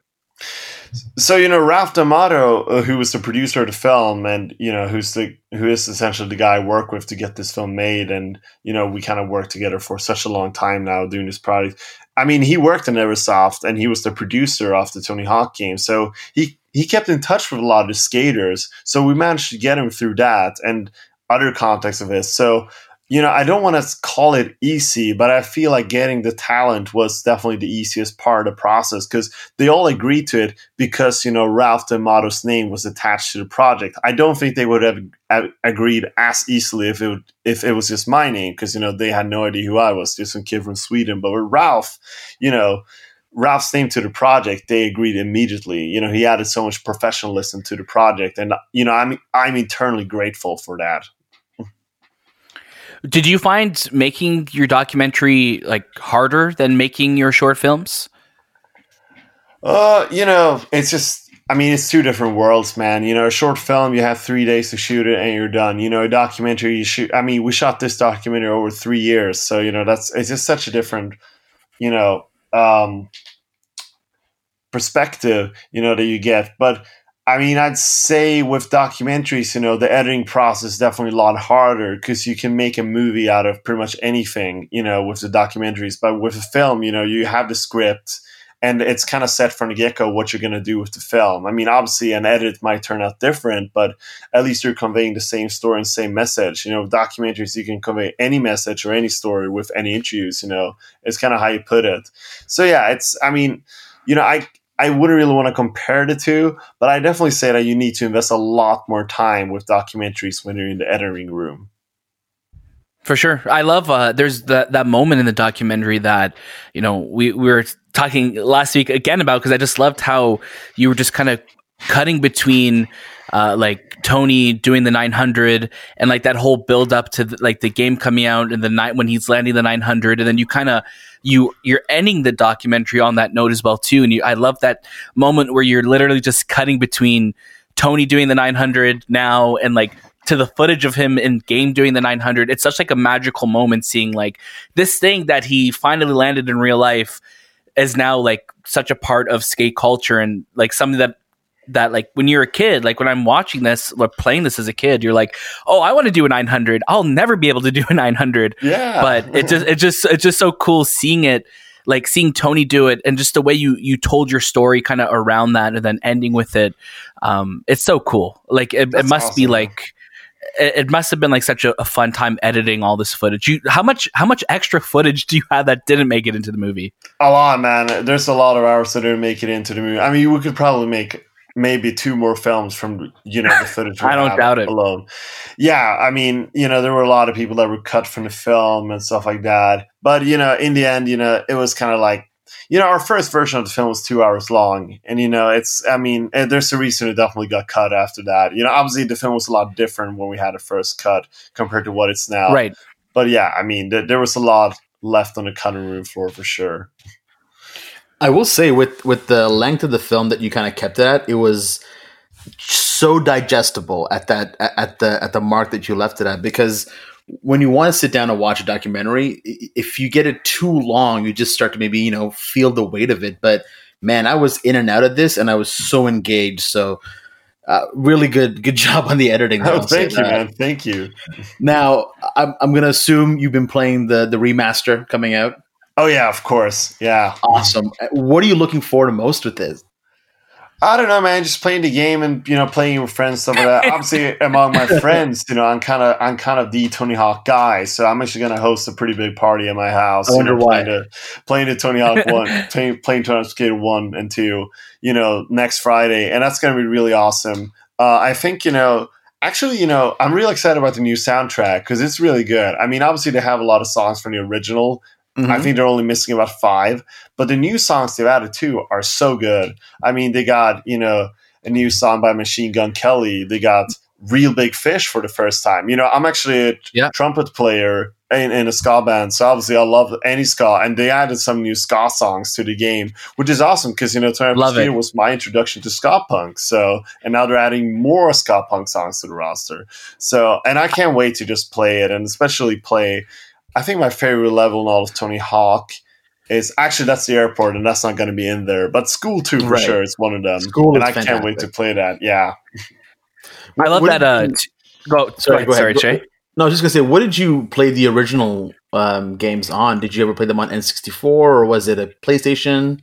yeah. I played on PlayStation and the GameCube too. So I would Nice. play uh, Tony Hawk One and Two on PlayStation One, and then I played the rest on GameCube. And and then eventually, you know, when I when I started getting a higher allowance as a kid, I did get a I did get a PS2 just so I could play the Tony Hawk games online.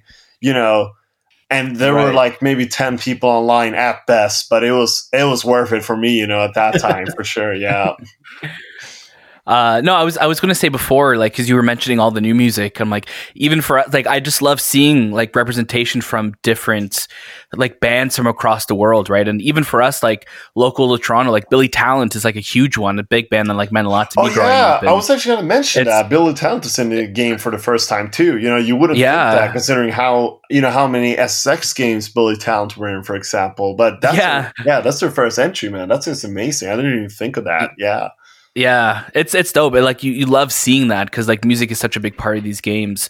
Um, I was gonna ask you, like, aside from Tony Hawk games and like from the remaster of one and two, do you have a game on the horizon right now that you're looking forward to, or where are you right now with your with next generation coming? What are you looking forward to playing, or what have you played this year that you've really loved so far? Oh man, that, that's a good question. You know, I try to keep up with games as much as I can. I don't always succeed at it, but you know, I mean, we're kind of living in very nostalgic times. So obviously, I've been playing, you know, uh, Shenmue Three, if you guys know that. You know, Yeah, of course. to- yeah, I mean, you know, I I got to be honest, I was disappointed, but it was still fun to play and kind of relive those Dreamcast memories. Um, Right. this year, I'm looking forward to Resident Evil 8 because I play every Resident Evil game. I love Resident Evil 3 as well. I actually thought it was a solid remake. Um, Yeah. I, I can't wait for Makes sense since you love horror movies as well Yeah, too. yeah, yeah, totally. And I think I think the Resident Evil games are like you know, except for maybe the sixth one, like real convey a, a kind of unique horror, and it's real because you don't, you know, you only have like three bullets left to you know defeat that boss or whatever. I think that's really what they do well, and yeah, I think that's really it. S- sadly, I'm looking forward to the new Spider-Man game, of course, on the PS5, but that's kind of it right now. I'm really sad to say, yeah. Do you uh what is your like you I, like you've been playing the demo? I saw the video you posted on Instagram. Oh yeah, Uh, what has been what's been your high score so far in the warehouse demo?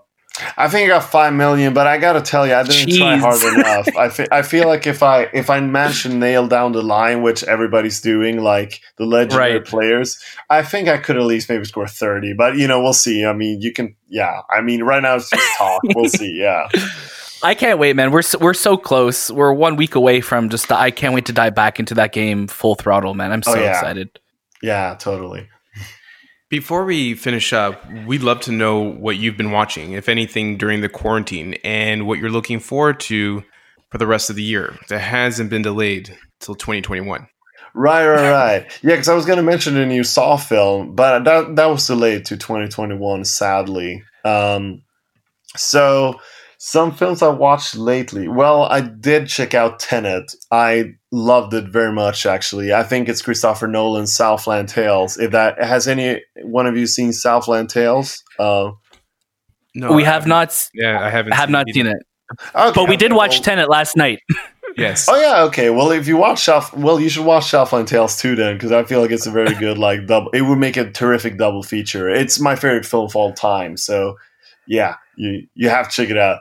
So Tenet was awesome. I also watched Spree because it was funny. That's actually, if you guys heard that, that's by one of my friends, Eugene, and we released, you know, a feature the same week. So it was pretty funny that you know we kind of both landed on the same schedule. And his film is absolutely amazing. It's sort of this kind of social media satire. I guess think American Psycho, but social media, and there you have it. It was super Well, awesome. cool. And then Boy State 2 by Jesse Moss, a doc, a terrific documentary which focuses on Boy, Boy State in Texas. Uh, it's available on Apple TV Plus. I thought it was amazing. So, and what I'm looking forward to is I don't actually know yet. Um, hang on, let me see if I can if I can just find anything in my 2020 watch list. Uh, I am very much looking forward to um, what Brandon Cronenberg, the son of David Cronenberg, he's making a new film called Possessor, which I'm very much looking forward to. I don't think it has a release date yet, but it's this year for sure. Did that? That's like he dropped like I think it was posters for it Yeah, that just look absolutely horrifying. Yeah, they um, do, man. I mean, and the um, thing about it too is that yeah. I think the film was leaked or something. So you know, obviously, I'm I'm tempted to check it out in a way, but I'm, no, I can't do that. You know, I gotta wait for an official release. You cannot do that. You know, yeah.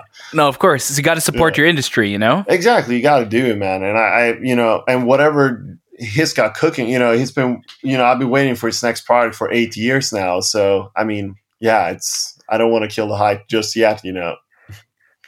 Yeah, of course, of course. But yeah, it looks that looks terrifying. And I mean, if you're this, I don't, I can't imagine, like, as a son of David Cronenberg, what what you're going to come up with, like, after being around what your dad has created all your life. So Oh yeah, oh yeah. No, I can't imagine either. and I actually read that he was on set on the video game movie that David Cronenberg did. I can't remember the name of it right now.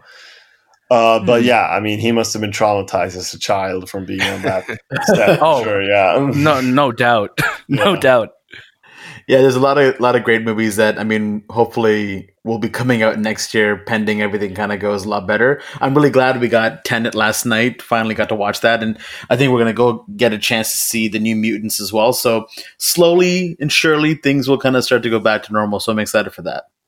Awesome, yeah, man. Yeah, Tenet was great. I, I can't wait to see it again. Actually, yeah, To understand it Yeah, more, I know, sure. I know. yeah, understanding more and just trying to kind of grasp on everything. Obviously, you know, there's, uh, I mean, there, there's just so much to that movie. I could probably go on forever, honestly. For sure, for sure. Ludvig, again, thank you so much for joining us today on the movie podcast. We can't wait for more people to watch a documentary and learn about what and who makes these games so special. Uh, we wish you all the best, and we hope we can come have you back on this show soon. Okay? Yeah, man, I hope so too, man. Thanks, thank you guys for having me. It was a real pleasure. Thank you so Thank you much, much. Ludvig. Thank, Thank you you so too. much. Thank you so much, Ludvig. Thank you for coming on our show and, of course, talking to us about your amazing documentary. We had so much fun watching it, so I'm really glad that uh, you know everyone else can hopefully go get a chance to watch it as well. He's uh he's a talented kid, man. Like, Oh, buddy. like he's this guy's 22 and he's you know hanging out with Tony Hawk and Chad Muska and Rodney Mullen, like just making documentaries and making Yeah. these uh, short horror films. Good on him, man. he's Very a cool, very, very cool guy. And of course, you can follow Ludvig on Twitter and on Instagram. His handle is L U D V I G G U R. So that's Ludvig Gür. Yeah, and the sh- it will also be in our show notes as well too. So you'll be course. able to uh, check out the show notes and follow us there. Yeah. If you want to follow Tony Hawk on Twitter and Instagram, it's just at Tony Hawk. I heard that he liked a post. I- Tony, if you're listening, if you you liked one of our pictures, Yeah. so clearly you want to talk and you want to, you know, have Anthony skate with you a little bit, you know, board and shred. I could do a 900. you can, What's a double 900? What's the math on that? it's 1800. 1800. Yeah. The War of 1800. Wow. But- but legit, don't like- question my trenches. It sounds like a joke, but Tony Hawk actually did Yes. like our post that Ludvig was going to be on the show. So hopefully today being the Monday of the release, when he sees the video that we made, he likes that oh, too and shares Yeah. it. And follow us. Um, and follow us and, and come on the show. Yeah, My Tony. name is Tony as well. So See? we- Yeah, it's Antony. yeah. Should we call him Anthony Hawk? I'm pretty sure that's his name. No, Nobody names their kid Tony. Are you sure? Yeah, 100%. I don't his know, name man. is his, his name is Tonius.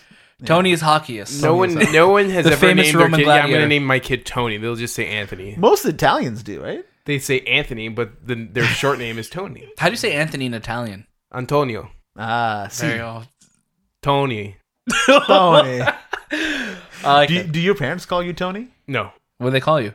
Anthony. Okay. Interesting choice. Yeah. Yeah. I like it. We should use that one too. Yeah. But like some people call me Tony. I don't mind. I've never heard anyone call you Tony. I hope I never do. Uh, I've heard some of people call you Tony before, and it always. oh, it you know what? I've heard one person And call me it, Tony. and it always is just like, oh, like who's I'm who's like, I- Tony? I, don't know Yeah. Tony. Who's Tony? Who the who the fuck is this? guy? yeah. I ain't no Tony. I hope ain't the no worst tiger. upon this guy. Uh, so let's get into our trivia. Yes. Our trivia question today is, I'd say, pretty easy. Okay. That's because if you watch the doc, which we both, well, all three of us did, and this question should be pretty straightforward. Who is the director? Who is the video game based on? I'll give you Who is he four pretending to options. be? so when Neversoft was making this game, they had never made a sports game before. So they're coming off. I believe the game was called Apocalypse. I believe that's that. is was that the trivia? no, that was the game. But Apocalypse used a character model of a certain movie actor, and they used that same character model in the first, uh, I guess, not demo, Yeah. but like To show it off to Tony to Hawk. show it off to Tony Hawk. They used this character with, I think, the same weapons attached to Yeah, the yeah. back. Who? What actor was that? He's an action star, right? yeah. Yes. Come on, Anthony. You know this one. So I you know, this one. I know Okay, this good. one. So uh, I know I'll let this one. Anthony think about it. Or do I know it, or am I going to let Anthony think of it? No. Uh, now we can actually write it on our phones and be like, I can show you. Well, is that your, is that your voice? I can show you. I want to say Bruce Willis. okay. High All right. five. Oh, Bruce no. Willis is the right answer. Yeah. Yeah. I'm like, I'm trying to remember if it was it was still. I want to say Sylvester Bruce Stallone. uh, Bruce Springsteen. Bruce it was Bruce the Boss Springsteen. Bruce Willis. yeah, it was. Uh, yeah, it was Bruce Willis. It was Bruce Willis with guns attached to his back, Yeah. riding a skateboard. Yeah. Wicked. So more information like that is available in the doc, which is called again "Pretending I'm a Superman," the Tony Hawk video game story. Please go ahead and give it a watch. If you have, if you experienced the childhood in the '90s, you you probably came across Tony Hawk and the Tony Hawk video games. It's a dope documentary. Ludvig Very did very. a great it job. took it took me right back. Yeah, awesome. To- and especially with the game coming out this week too, mm-hmm. it's perfect timing. Perfect. Yeah. So again, you can go on our website, thistimewith.com slash talk. Leave us uh, a review on Apple Podcasts. Send in some questions. Let us know what you're watching. And also, if you want us to make another commentary, what movie should we commentate? Yes, please. I would love to do one should more do one commentary more. And for then the end of the summer. Yeah, and then lock them up. yeah. Lock and then them up again. and then maybe we'll do some spooky ones in October. Yeah.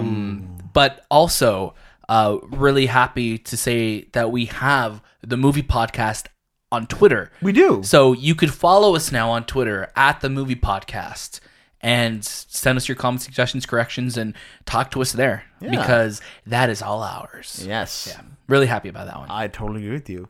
So that was this time with the movie podcast. and we'll see you next.